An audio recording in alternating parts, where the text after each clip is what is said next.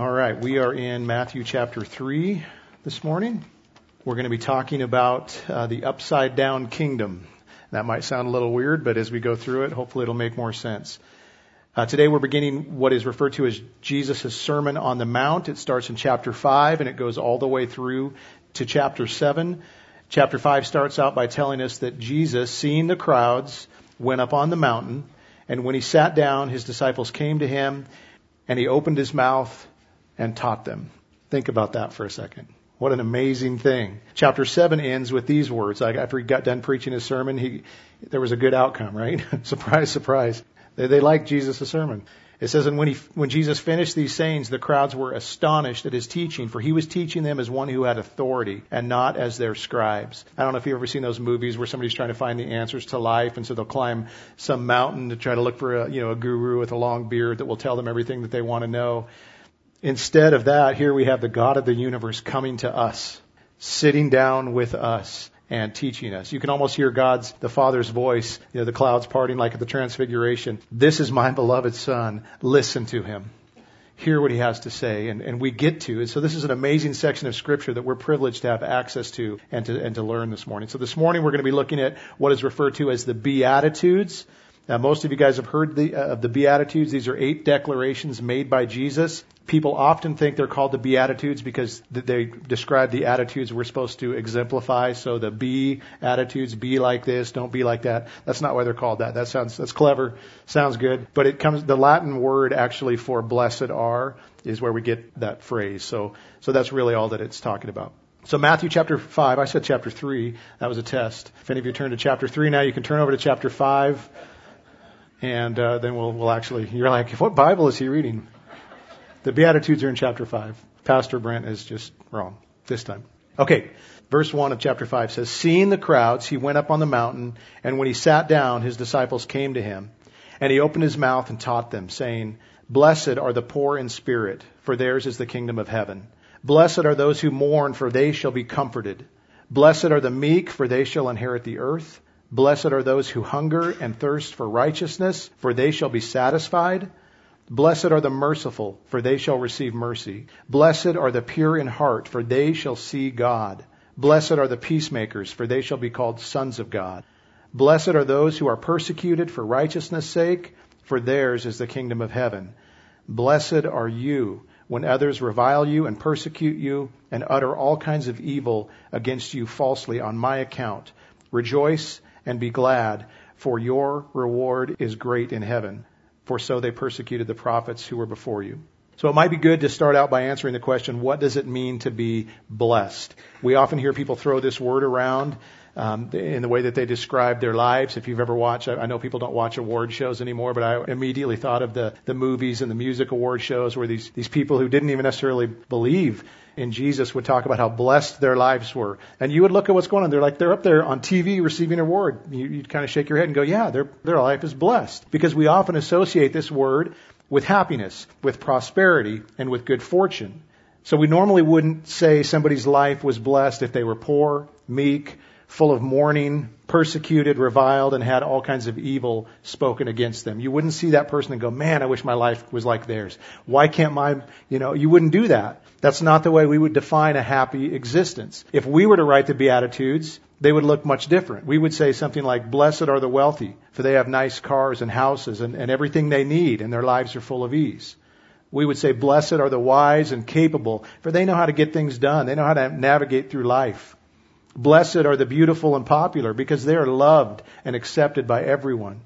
Blessed are the powerful for they control everything. They basically control their own destiny even and get whatever they want.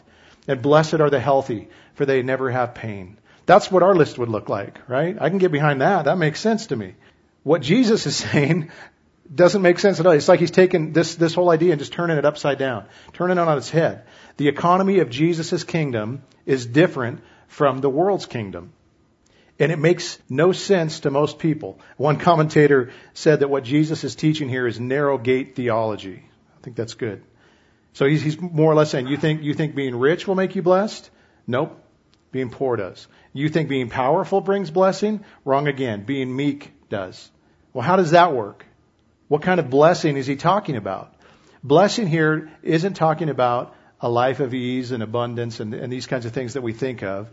It's talking about divine acceptance.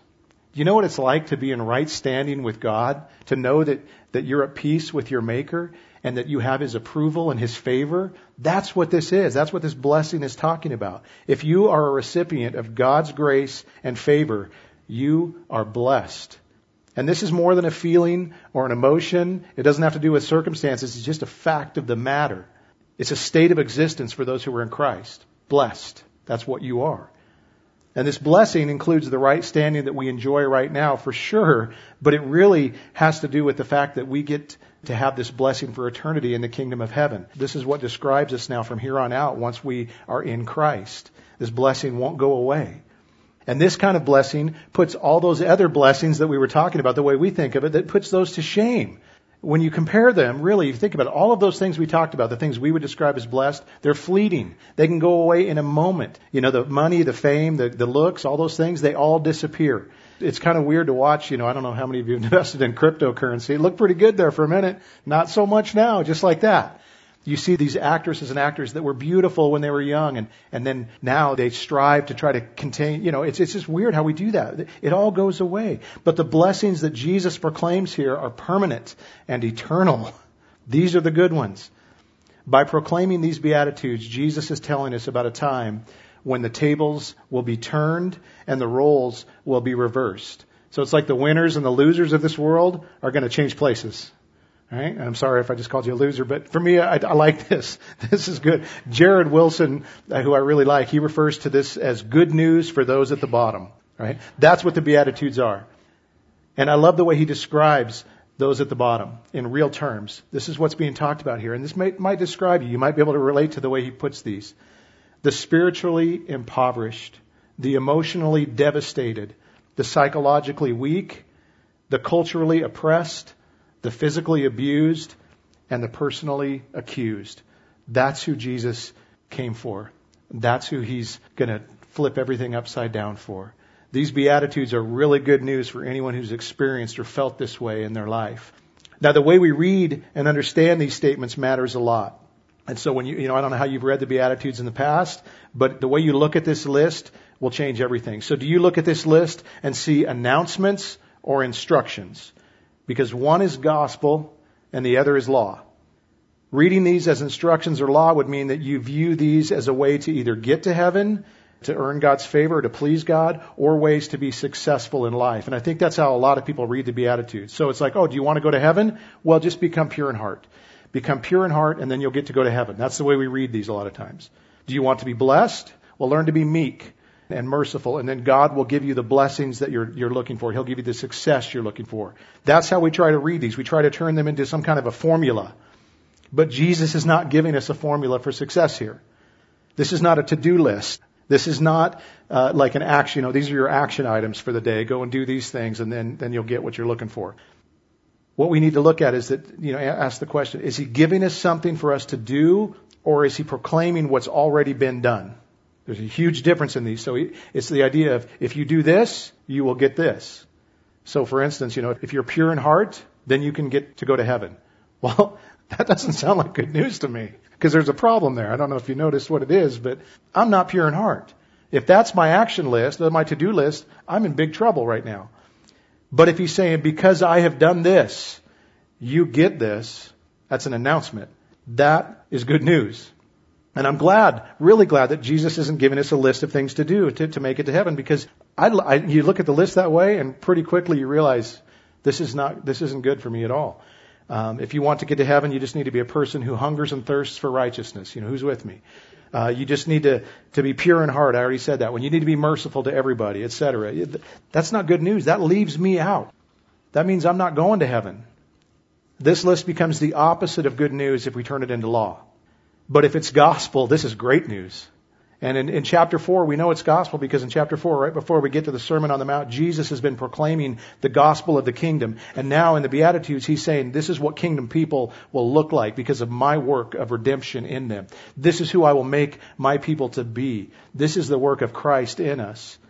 So these are announcements. It's what born again people will be like Not all the time, unfortunately. You know, there's times we don't get this quite right. Obviously, we don't succeed in this. But more importantly, it's what we will be like in eternity. Sometimes a little bit now, but you know, every once in a while, I love that we get to see little glimpses. Kind of like when there's a dark day with clouds and a sunbeam shines through. That's what it's like when you see a Christian filled with God's Spirit be merciful when maybe they shouldn't be merciful at that moment or, or they are meek and humble when maybe they, you would think that you'd see the opposite. When we get those little glimpses, we're, we're getting a sneak peek into heaven. We're getting a, a glimpse at the kingdom, right? His kingdom come here and now. But I want to make sure we understand that we are only this way because Jesus makes us this way. We can never produce these things apart from Him. So if, if you read this list and you're thinking, hey everybody, check out my meekness, it's like, huh? Pretty cool, huh? And don't, you know, that, you think that's impressive. You know, my humility is even, that's what we tend to do. And don't even get me started about my pure heart. I mean, this is really something. We don't get to boast about any of this stuff. All glory goes to Him. So with that in mind, we're going to go through these kind of one at a time. And the first beatitude that we come to is like the domino that the rest of them fall behind. If this one's not true, then the rest of them probably aren't going to be true and won't even make sense necessarily. So this one is kind of the step one in coming to faith. It's that first stepping stone. And I would say it's also the key to our continual reliance on Christ. And so it says, blessed are those who are poor in spirit. Poor in spirit. It's an interesting phrase. It has nothing to do with money. I want to make sure we get that clear. This isn't talking about how much you have in your bank account not your financial bank account, but it's talking about your spiritual bank account. It's talking about being spiritually bankrupt, those who have nothing in their account. All right, this is essential. Those who are not poor in spirit have no need of Christ. Right? That's partly why this list, by the way, if there were instructions on how we could get all these things, what's the point of Jesus? Why would he even come at that point? We don't need him if we can do all these things ourselves and get this list. So, how much do we need Jesus? Imagine all the, the religious leaders that were scattered around the, the mountain that day listening to Jesus. They had no reason to come to him. They were rich in spirit. They had earned God's blessing by their heritage, by their stellar works, and by their, you know, their impressive devotion to God. That's what they thought. In their minds, they were rich in spirit. They had no need for Jesus at all. This didn't make any sense to them. And it reminds me of the church in Revelation. You remember in Revelation chapter 3, you have this church who basically thinks that they are so rich that Jesus isn't even in the church anymore. And we talk about, you know, we, we use this as an evangelistic verse, Romans or Revelation 3:20, where Jesus stands and knocks at the door. It's not talking about, I mean, it, you know, it's a sweet little evangelistic idea, but in the context of what we're reading, it's the picture of Jesus standing outside of our church building, going, "You guys, you have any need for me in there? Anything you, you want to rely on me for? you guys, you got it covered? Okay. Well, if you change your mind, you know, open the door and I'll be happy to come in and take part in what you're doing. That's the picture. And I want you to listen to the indictment that he brings against this church. What he says about them, his rebuke for them is gnarly. Sorry, I know. It just is. It's a good word. Let's redeem the word gnarly. Revelation 3 verse 17 says, For you say I am rich. I have prospered and I need nothing, not realizing that you are wretched, pitiable, poor, blind, and naked. I counsel you to buy from me gold refined by fire so that you may be rich, and white garments so that you may clothe yourselves, and the shame of your nakedness may not be seen, and salve to anoint your eyes so that you may see. They had no idea what poor condition they were in spiritually, and he spells it out for them. You guys aren't rich in spirit at all. You're poor. And I would just ask you, what is your level of need when it comes to God? Maybe you wouldn't consider yourself rich in spirit, but certainly not poor. Right? I mean, the idea that we need a little help, I think that describes most people. We're sort of middle class in spirit, if you could call it that. I think that describes most people. They aren't desperate, but they kind of like to keep God on speed dial, just in case something comes up that they need him. You know, keep him close, you know, in case of emergency. Something that I can't handle comes up, sure, I'll call on God. But I don't, I don't need him every day in my life, just when I, you know, just in case of emergency. That's not what's being talked about here. A person who is poor in spirit is like that desperate beggar who's just hoping that a couple of crumbs fall from the king's table and gets to them. And that's who I am. I got nothing. I just got nothing. And if I can get a couple crumbs coming my way, that's going to make all the difference in the world. I love the way the hymn writer puts it. Nothing in my hand I bring. Simply to the cross I cling. I'm naked, so I come to thee for dress. I'm helpless, so I look to thee for grace. I'm foul, so to the fountain I fly. Wash me, Savior, or I die. That's poor in spirit. okay? For those who understand their emptiness before God and they look to them as their only remedy, he says to them, Yours is the kingdom of heaven. That's step one. If you're not poor in spirit, you're not going to make it into the kingdom. That's step one. And then when you get there, by the way, you don't just get the crumbs, you get Him. You get Him for eternity. Whew, okay. The next pronouncement naturally follows a person who is poor in spirit. Blessed are those who mourn. Now we know that everybody mourns. Everybody that's, you know, lives in this world has, has things that happen in their life that causes them to, to mourn. Everybody hurts sometimes. That's a normal part of life. But this is talking about something else because we know that not everybody that mourns receives these blessings that he's talking about. So what is he talking about here? What are these people filled with grief over? And I would say it's their sin. Do you mourn over your sin? I mourn over it a lot. And, when you think about your own personal sin, that's, that's one reason to mourn over sin, what I've done, how short I've fallen, how I've grieved God. But more than that, even just the sin that exists around us. You know, the sin that's in the world. All of the, the stuff that sin broke. I mean, you think about how Jesus made this world perfect in his creation. God the Father, the Spirit, Jesus, they made it perfect. It was good, very good. And then we broke it. And what entered into the world after that point? Death, sickness, the lack of righteousness, if you will, sin, corruption, greed, injustice, lies, you know, the ugly way people treat each other that we see on the daily. And I hate it. This is the result of sin. I don't know if you remember the story of Jesus and, and Lazarus, who his friend who died. I know you remember it because it's, you know, you guys, of course you remember it. How would you forget? He raised a guy from the dead. You remember that?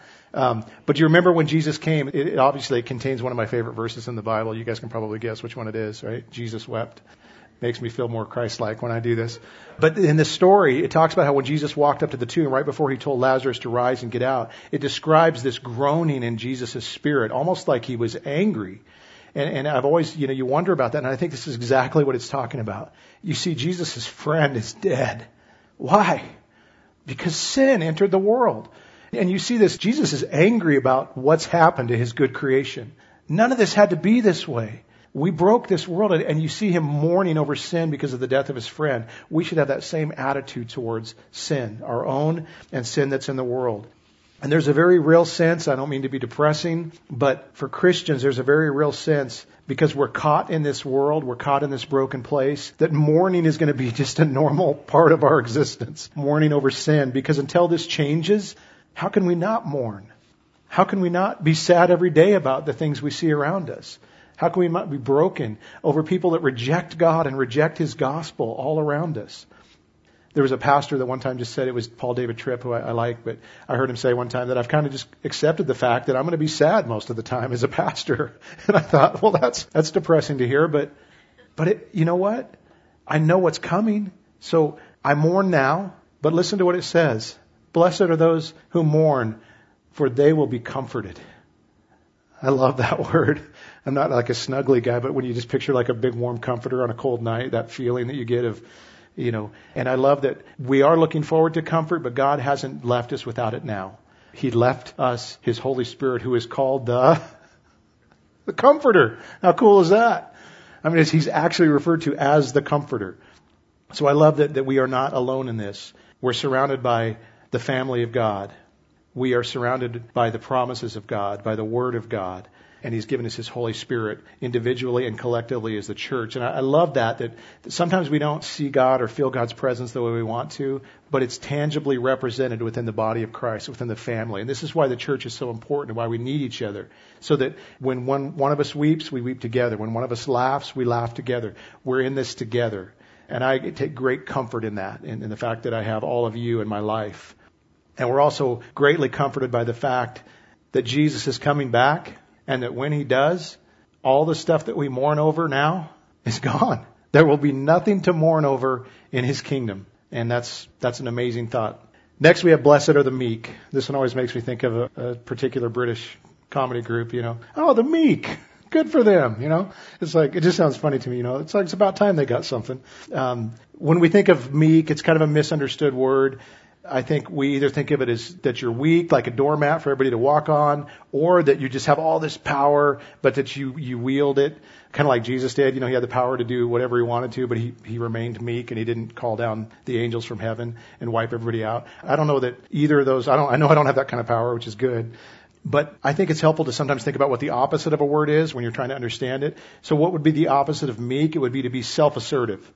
So this is the idea of pushing your way to the front, looking out for number one. Get yours, right? And this is more now than any other time I can think of something that it's like everywhere. We're living in a me first kind of society. It's almost considered virtuous to be this way. The more you're this way, the more you're kind of applauded. And we all buy into it. You know, it's easier for us to say, yeah, I hate those people. You know, the people on that side of the aisle. No, it's on both sides of the aisle. And I am even talking about the political aisle, quite frankly. We see this idea of my rights. You can't tell me what to do with my body. That's an argument on both sides right now, right? Don't tread on me. You can't tell me. This is something that is so prevalent everywhere we look right now. And it's considered the only pathway to self-actualization. Do you want to be happy and fulfilled in life? You know what? You better get what's yours then. This is the only way to do it. But what about Jesus? Let's think about him for a minute. What would he say about this? What did he say about this? And more importantly, what did he model for us to follow? The greatest among you shall be the servant and the last. Yeah. The first will be the last. That's Jesus' economy. And then what did he do to prove it? He washed feet, beloved. That's disgusting. He washed people's feet. Our Savior, the creator of all, got down and scrubbed the feet of his followers. How about this one? The one who finds his life will lose it, and the one who loses his life for my sake will find it. And then he went to the cross.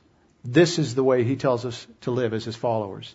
It's the upside down and backwards world of his kingdom. It's different from everything else we see. Are you willing to put yourself second? You know, it's easy for me to say that. but then in practice, I like being first. I like being all about me. I like getting my way. Are you willing to put yourself second? Jesus certainly was. The people putting themselves first might get all that this world has to offer, but we get all that the next one has to offer. And it's way better. It's forever as well. So in, in Luke's account of the Beatitudes, he gives the blessings, but at the end he actually gives the, you know, the opposite as well. And so listen to what he says. But woe to you who are rich, for you have received your consolation. Woe to you who are full now, for you shall be hungry. Woe to you who laugh now, for you shall mourn and weep. That's the difference.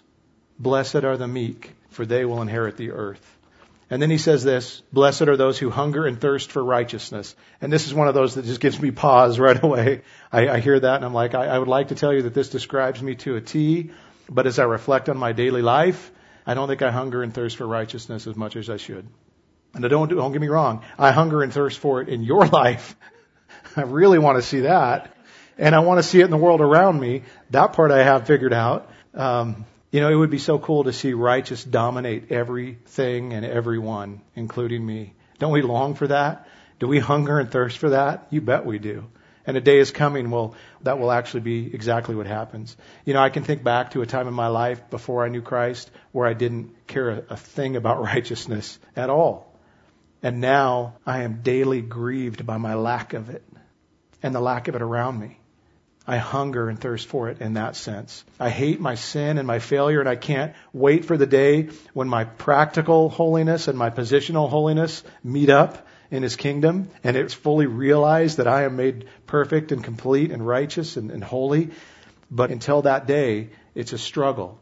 You know, I can't wait till I'm I'm no longer wretched in that sense. But on the daily basis, we struggle with this. Part of the reason that we struggle with it so much is because we keep believing the, the world's lie that there's something here that's going to satisfy our hunger and thirst. And we're dumb enough to believe it. I'm sorry, but I, I'm speaking of me here. It's like I'm a dog chasing my tail sometimes where it's like, this, this time I'm going to get it. It's like, no, it's not going to work this time either. Why do you keep thinking it's going to work? Well, no, this time it might. Maybe I just wasn't searching for the right thing and this time it'll, it'll work and I'll find some satisfaction. The problem is it never works. Not long anyway. I mean, it might, maybe for a second you feel like, oh, that was, and then it's just like turns bitter in your mouth quickly. But we keep trying to find a way to do this with the wrong things. God is the only one who can fix the hole in our soul. He's the only one that can give us living water that will finally quench us. And one day we will fully get that, you know, in His kingdom we'll get it. So blessed are those who hunger and thirst for righteousness, for they shall be satisfied. There's going to come a day where we are fully satisfied. I can't wait for it. Next he says, blessed are the merciful. Mercy is a beautiful thing. It's one of those things everybody wants for themselves but you know we're not as quick to give it to others. I don't know if you've ever watched somebody speeding down the road, weaving in and out of traffic just like a jerk driving down the road, and you're just hoping there's going to be a cop around the corner that just justice. I want to see justice right now. Until that day when you're the one driving down the road and you look down and you know you're just singing songs and you know having a good old time, and then I'm doing 70 on the parkway, and a cop's there. What do you want then? Justice? Heck no. I want mercy, right? That's how we are. We're wired in that weird way. I don't really sing in my car. I was just kidding. A person who recognizes that they're poor in spirit and that they're bankrupt with nothing to offer God and that truly mourns over the condition of, of their sin and is humbled by it, when that person receives mercy, what should it create in them? Mercy for others. That's the way it's supposed to work. That's the way God has designed this for his kingdom people. Knowing that God was willing to save a wretch like me should create in me a desire to see others find that same mercy. That's the way it's supposed to work. I remember somebody once said Christianity is just one beggar telling another beggar where to find bread. That's it. So we should be the most merciful people on the planet. If God was willing to send Jesus to the cross to forgive me, how could I withhold it from somebody else? Doesn't make sense, does it? I love this quote by Danny Akin. He says, How much mercy you show is almost certainly the result of how much mercy you know. So blessed are the merciful, for they shall receive mercy. And then he says, Blessed is the pure at heart, or pure in heart. And again, it's like, really? Psalm 24, verse 3 is where this comes from. Who shall ascend the hill of the Lord, and who shall stand in his holy place? He who has clean hands and a pure heart. And it's like, oh, is that all? Okay. I'll start heading up the hill then, I guess. Well, then there's another verse that unfortunately exists in the Bible that I relate to a whole lot more, and it's in Jeremiah 17:9, which says, "The heart is deceitful above all things and desperately sick. Who can know it?" So, in the immortal words of Scooby Doo, Rutro, this is this is bad. If what it takes to climb the holy hill of God is clean hands and a pure heart, and my heart is desperately sick, what am I going to do? I need a heart transplant. That's the only answer. I need a new heart. If only there was one who could give us a new heart. But there is. Amen. Jesus had a pure heart and he went to the cross so that we could also have a pure heart.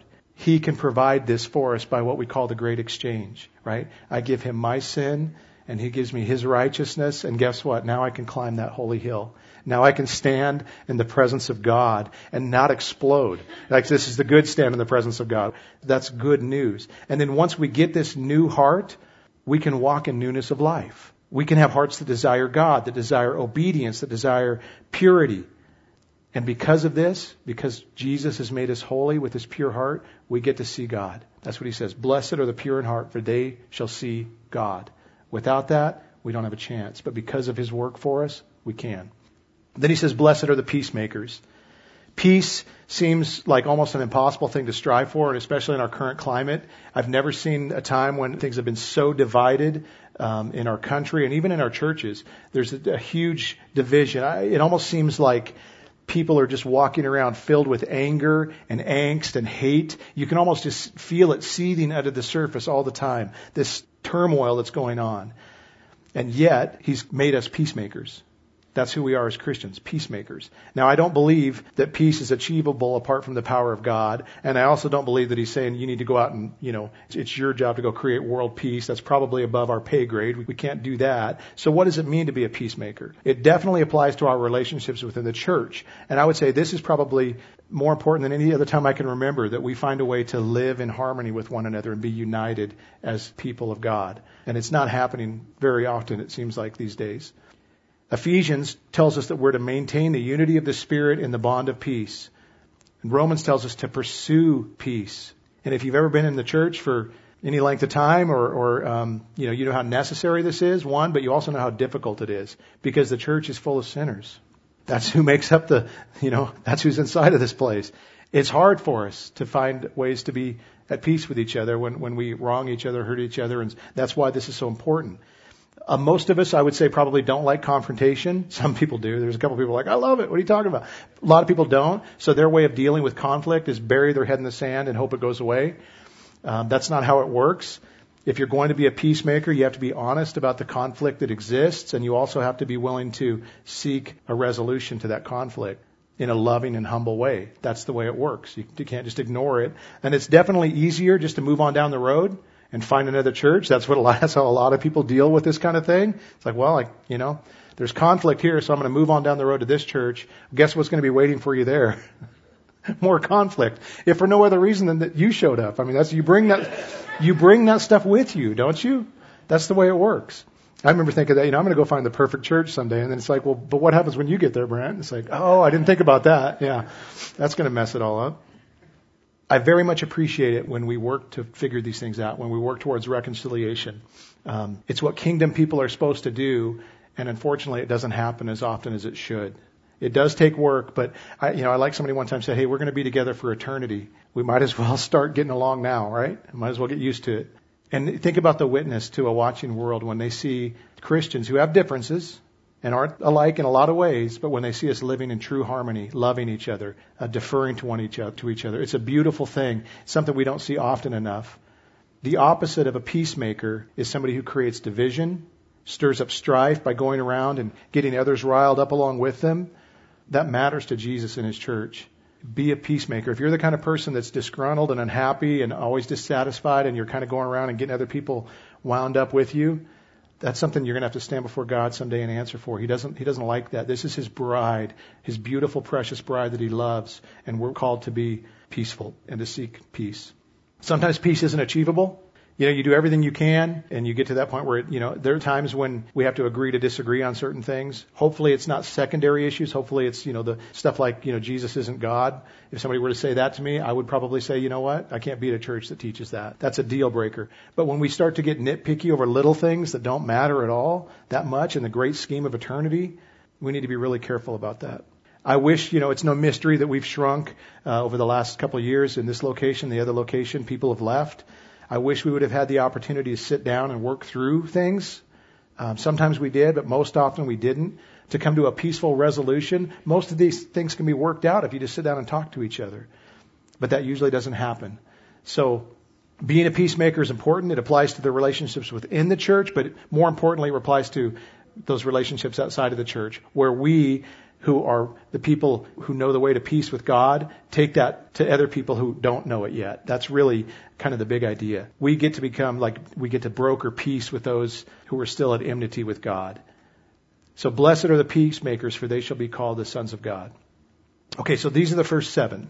It's interesting to just kind of think about the characteristics that were just described here. Um, these are pretty cool things. You would think that a person that exhibits these first seven that the world would applaud, like they would put you up on their shoulders and, you know, for he's a jolly good fellow. You, you want something like this to happen right now. Are you guys going to throw me a parade or something? Because these are pretty good. But then you look at what Jesus says in the last one.